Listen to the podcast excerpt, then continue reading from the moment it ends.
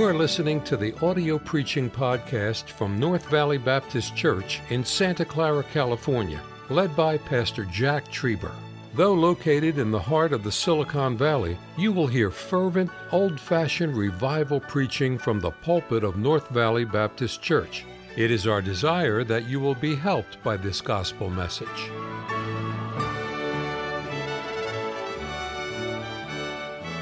Psalm ninety-two in your Bible this morning. It's great to be here. I love you, Pastor, and I love this ministry. It is amazing what the Lord is doing. I called home a while ago. Of course, we're three hours ahead of you. How was it? Oh, Pastor, greatest day we've had in years. People say, people join the church, packed out. They don't miss me. So I'm joining North Valley today, and I'm going to give ten dollars a month to the Gideon Fund. Amen.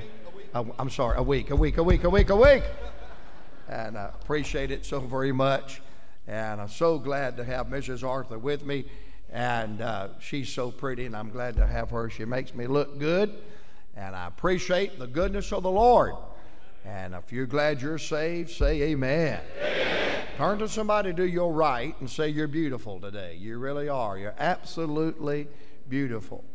Now turn to somebody to your left and say, you ugly, but I love you anyway, praise God. I can't believe it, the men that fall for that. That's, I was preaching in Knoxville the other day, and I came in, and a guy had his arm around this lady, and I said, hey, buddy, I said, is that your, is that your sweetheart?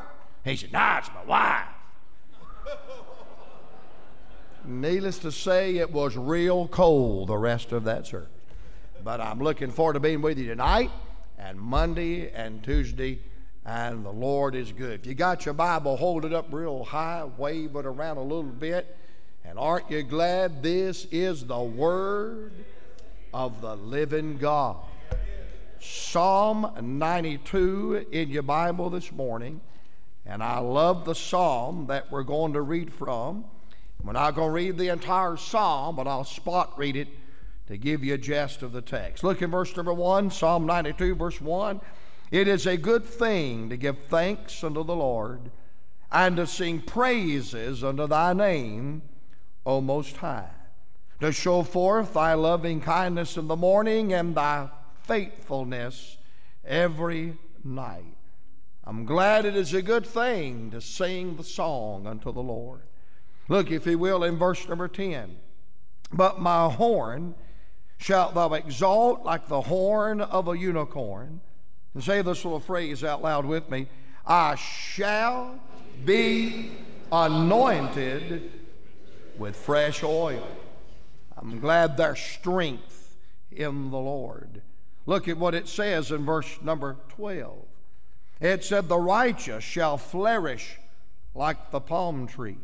He shall grow like a cedar in Lebanon. Those that be planted in the house of the Lord shall do what?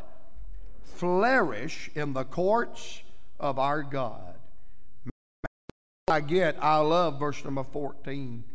And they shall still bring forth fruit yeah, in old age.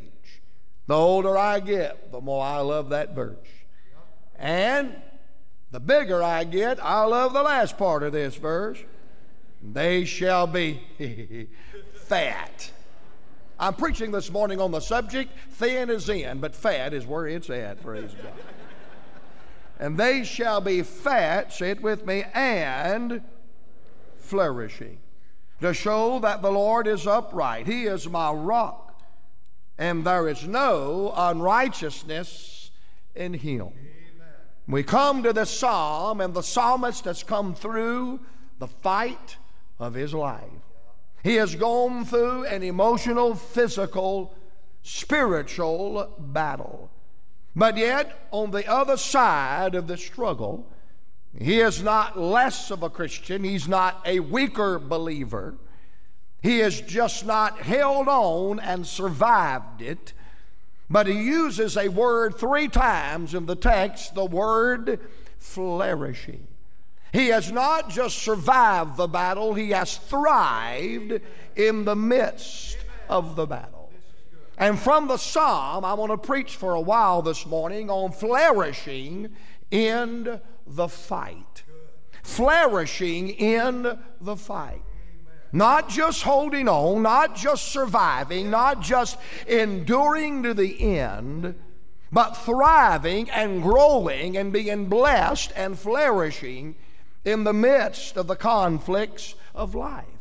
And by the way, this morning, we all know that the Christian life is not a vacation.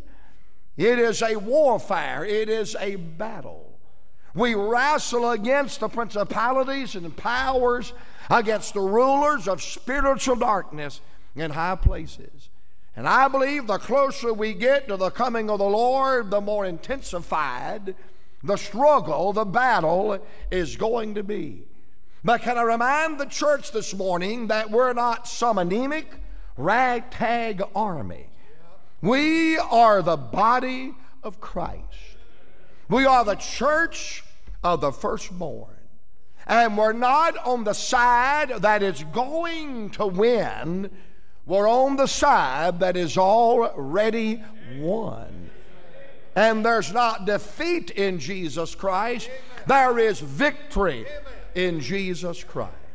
Three things in the psalm that causes you and I not just to survive, but flourish in the fight. Verses one and verse two we read. Number one, we have a song. We have a song. You know what causes a child of God to flourish in the midst of the conflict? Praise God, we have a song. A song of victory, a song of thanksgiving, a song of praise and adoration unto the Lord. He begins the psalm by saying, it is a good thing to give thanks unto the Lord and to sing praises unto God's high and holy and honorable and blessed name. And let me say this tonight. A lot of people that are saved may not have fame and fortune, but there's one thing that we have because we've been redeemed and our sins have been forgiven. We have a song. We were down in the miry clay, and the Lord inclined unto us and heard our cry. And His saving hand reached further down than we could reach up. And He pulled us out of the miry clay, and He set our feet upon a rock, and He established our going, and He put a new song in our mouth, even praise unto our God. I'm glad we have a song. Let me tell you about Christians. We're the singingest outfit you've ever seen in your life. We'll sing at the drop of a hat and drop our hat to get to sing, because we have something to sing about. The very first recorded song in the Bible is in Exodus fifteen. You know what happens in Exodus fifteen? God delivers Israel by a strong hand at the Red Sea. And the reason why that's the first recorded song in the Bible is because up to that point, they didn't have anything to sing about. Because for four hundred plus years, they were slaves and strangers and in bondage in the land of Egypt. Oh, but the Lamb's blood was shed, and the Lamb's blood was sufficient, and the Lamb's blood was supplied, and God redeemed them by the blood of the Lamb and defeated Pharaoh and his army, and they stood on the other side of the sunny banks of sweet deliverance and began to sing a song of praise unto the Lord. Before we were saved, we were in our sin, lost and undone, headed to a devil's hell. But when we trusted Christ and the blood of the sinless, spotless Lamb of God, and He emancipated us from the chains of sin and rolled away the reproach of sin and lifted us out and saved our soul and redeemed us by His blood through His amazing grace. He gave us something to sing about. Our sins have been forgiven. Our past has been erased. We've been emancipated from the chains of sin. I say, strike the chord, sing another verse. Thank God, we've got something to sing about. We have a song. God's people have sung their way through Egypt. They've sang their way through Babylon. They've sang their way through storms and troubles and trials and persecution. And I've read the last chapter. I've read the back of the book. And when you see the ransomed church of the living God in the New Jerusalem, guess what they're doing? They're singing again. They're singing a song. Thou art worthy, O Lord, to receive glory and power and honor. I'm glad we have a song. The battle's been hot, and the valley's been deep, and the mountain has been high, and the burden has been heavy, and some through the water, and some through the flood, and some through the fire, but all through the blood, some through great sorrow. But God gives a song in the night seasons and all the day long. It sings in the desert. It sings in the night. It sings on the battlefield. It sings when you're happy. It sings when you're sad. It sings when you're lonely, when you're persecuted, when you're forsaken, when you're discouraged, when you're disappointed. No matter what comes our way, there's a song in our heart, a praise and adoration to God. I say, let's sing it again, that we belong to Christ and Christ belongs to us. We have a song. And because of that song, we flourish in the fight. Number two, look in verse number ten. Now, I don't know, we have a song in the battle, but we have strength in the battle.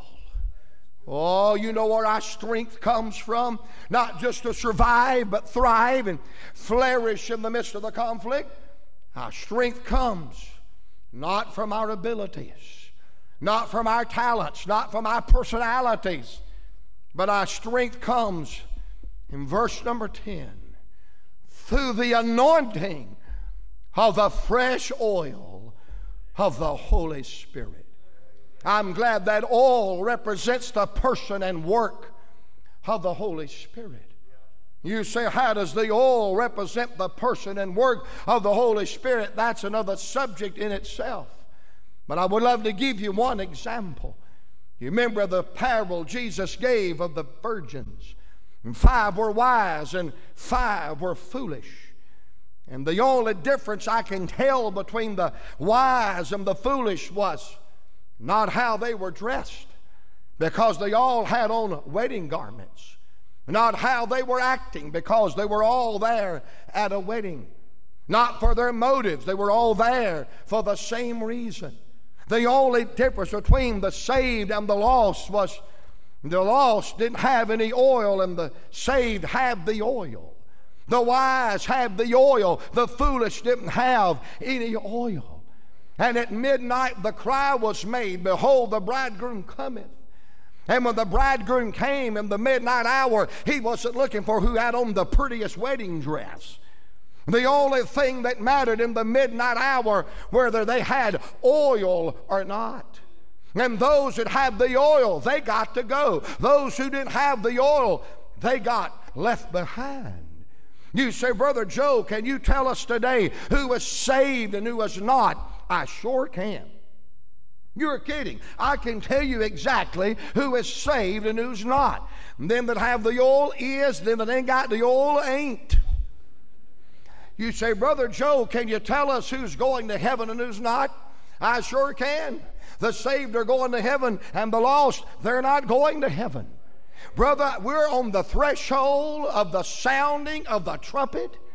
The announcement from the glory world, behold, the bridegroom cometh. And when the bridegroom, Jesus Christ, comes in the midnight hour, the only thing that's going to matter is whether you're saved or not. And the difference between you and a lost person is this. You have the Holy Spirit living on the inside. And when Jesus comes, that spirit in me will identify with the spirit of Him. And we're leaving this world of sin and sorrow. I'm glad for the fresh oil of the Holy Spirit. Notice what he says in this text. My horn shall thou exalt like the horn of a unicorn. That unicorn there is not that crazy looking horse you see with a stick stuck out the top of his head. That's Disney. That's not Bible. The little word unicorn in this text refers to an ox in the Bible, a male ox in the Bible. You know what an ox was? He was a beast of servitude. All he did his life was pull loads and carry burdens, pull loads and carries burdens. But one day he pulls his last load and he carries his last burden, and he lays down and he dies. The fowls of the air come and pick his flesh, and there's nothing left but the remains, the skeleton and the skull. But you know what a shepherd would do? A shepherd would come by, and he would cut the horn of that ox off of his skull. He would hollow it out and use it as a vessel to pour his fresh oil into. And he would keep that horn of oil in his script, in his shepherd's bag. And when one of his little sheep were wounded and hurt, he would pull that sheep up to himself, lay it across his shoulders, put its head across its chest so the sheep can hear the heartbeat of the shepherd.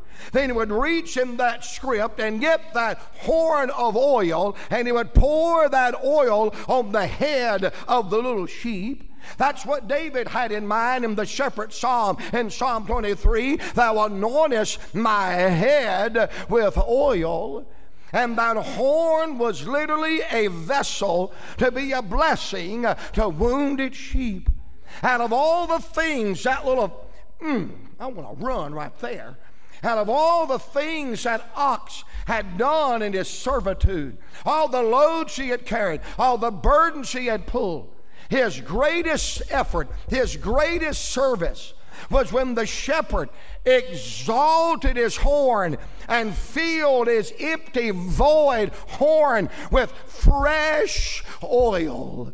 You say, what has that got to do with us? I'll tell you what it's got to do with us. Sometimes the burdens and the trials and the storms of life wear us down and wear us out. But aren't you glad there's a shepherd that can come to your weary place and come to my weary place and lift us out of the dust and lift us off of the ground and lift up our head and pour in our empty world fresh anointing and fresh strength and fresh power and use us to be a blessing to others? I'm glad there is a fresh anointing of God's Holy Spirit available to every child of God that will call upon the Lord Lord and trust Him for the fresh oil of the Spirit of God.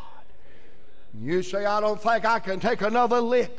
I don't think I can take another heartache. I don't think I can take another setback. I want to tell you, there's a shepherd in your wilderness. He will come to you. He will lift you up, and he'll take the fresh oil of His Holy Spirit, and He'll pour it in, and you can be anointed with the fresh oil of the power of God in our life.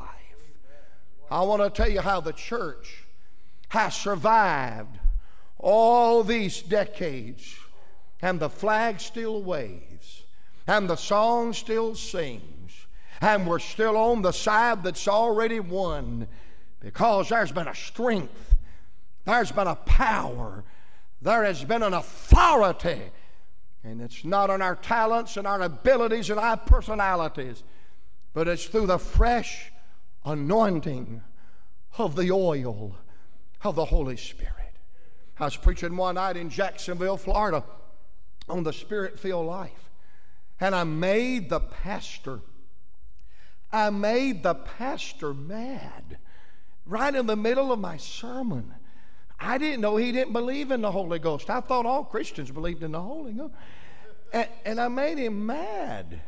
And so the next morning he came to my hotel to take me to the airport. Boy, it was a long, cold ride. And I got ready to get out of the car. He said, oh, by the way, Doctor Arthur, before you get out of the car, I want you to know I don't believe one word of what you preached last night. And I said, well, before I get out of the car, I want you to know I believe it enough for me and you both. And I said, I also want you to know, if you don't want your blessing, pass it down my way. I'll take a double portion of it. I'm not saying this to be rude or ugly, but that man is no longer even in the ministry. You know what his problem was? He thought he could do it without God. He thought he could do it in his own power and his own strength. But what a blessing for us to know today, when our strength fails, when our talents fail, when our abilities fail, there is a God that wants to pour in your life and in mine strength and power and authority to the fresh oil of the Holy Spirit, and that anointing is our birthright as a child of God. We have a song in the battle. We have strength in the battle. And then lastly this morning, the last two verses of our text, the child of God has something that causes us to flourish in the fight. Is we have a standing in the battle. Not only a song and not only strength, but we have a standing in the battle. Notice the analogy he uses in the last part of the text. He said, the righteous shall flourish like a palm tree. He shall grow like a cedar in Lebanon. And I thought, Lord, there's got to be a lesson there. If you take the palm tree and the, and the, and the cedars of Lebanon, there's got to be something there. And I found it out. You know what was special about those cedars in Lebanon? No matter how high their trunks went this way, their roots went farther down that way. In other words, they had more on the inside than they had on the outside. You know what caused those cedars of Lebanon to stand? The roots would go so deep, they would wrap around the rock. And when the wind blows, the cedar of Lebanon stands because it's rooted and grounded upon the rock. Does anybody here this morning know who that rock is that we're wrapped around and we're grafted to? This rock is Jesus, and on Christ the solid rock, a firm foundation. And when the wind blows, we keep standing because Christ is our rock. Hallelujah. How firm a foundation is saints of the Lord. Then he came to the palm tree. And I thought, what about this palm tree? I was in Florida a year or two ago, and you know, they have some storms down there, some real storms. And I was reading where this man did a survey on what trees that withstood the storms the best. And it wasn't the live oaks, they snapped like toothpicks. It wasn't the tall pines, they snapped like toothpicks. You know what this man said? He did a study. He said the trees that stood the storm the best was the palm tree. And he said, here's why. He said they were created with the ability to bow down when the wind blows. They bow down when the wind blows. He said this in the article, like somebody worshiping God. And he said, and when the wind quits blowing, they stand back up. And it's called a palm tree because it looks like it has palms lifted in praise and adoration. He said that palm tree stands the storm because it bows like a worshiper. When the wind blows and when the wind quits blowing, it stands back up and waves its palms at the Creator like he's saying, thank you, you got me through the storm. Son, I read that, and I took my bed in my hotel, and I transformed it into a trampoline and had me a spell. I can't do that when my wife was with me. She's Presbyterian. Boy, I was having me a worship service, and I love it when I disturb everybody, and they call the office, and the office calls me. Hello, sir. Is everything okay in there? It's great. Sounds like it's more than one occupant. It's four of us. God the Father, God the Son, and God the Holy Ghost, and me. Sounds like y'all having a celebration. We are. Because I want to tell you, when the storms and the winds of adversity blow against our life, here's what we do. We bow down and worship God. Understand it or not, like it or not, explain it or not, He is still holy. He is still sovereign. He is still eternal. And He is worthy of our praise. And we bow at Him. And we worship Him. And we, we adore Him. And when the storm quits blowing, we stand back up and lift our palms and praise the God, saying, "Thank you, Lord, you got me through another storm." Because Christ is our rock. I don't know what kind of battle you're facing, what kind of fight you've been through, but sing on, child of God. Your sins have been forgiven. Strengthen yourself in the power of God's anointing, fresh oil of the Holy Spirit. And stand in the Lord Jesus Christ and lift your palms and saying, "I'm not on the side that's going to win. I'm on the winning side right now." Because Christ is our rock. You don't have to hold on and just survive. You can thrive. You can flourish in the fight. Because in the words of the great apostle, if God be for us, who can be against us? And the other side of that coin, it doesn't matter who's for you. If God's against you, it doesn't matter. But I'm glad we that are saved, He is for us. And I'm glad we can flourish in the fight. Why don't we ask God today for strength and power and victory that only He can give?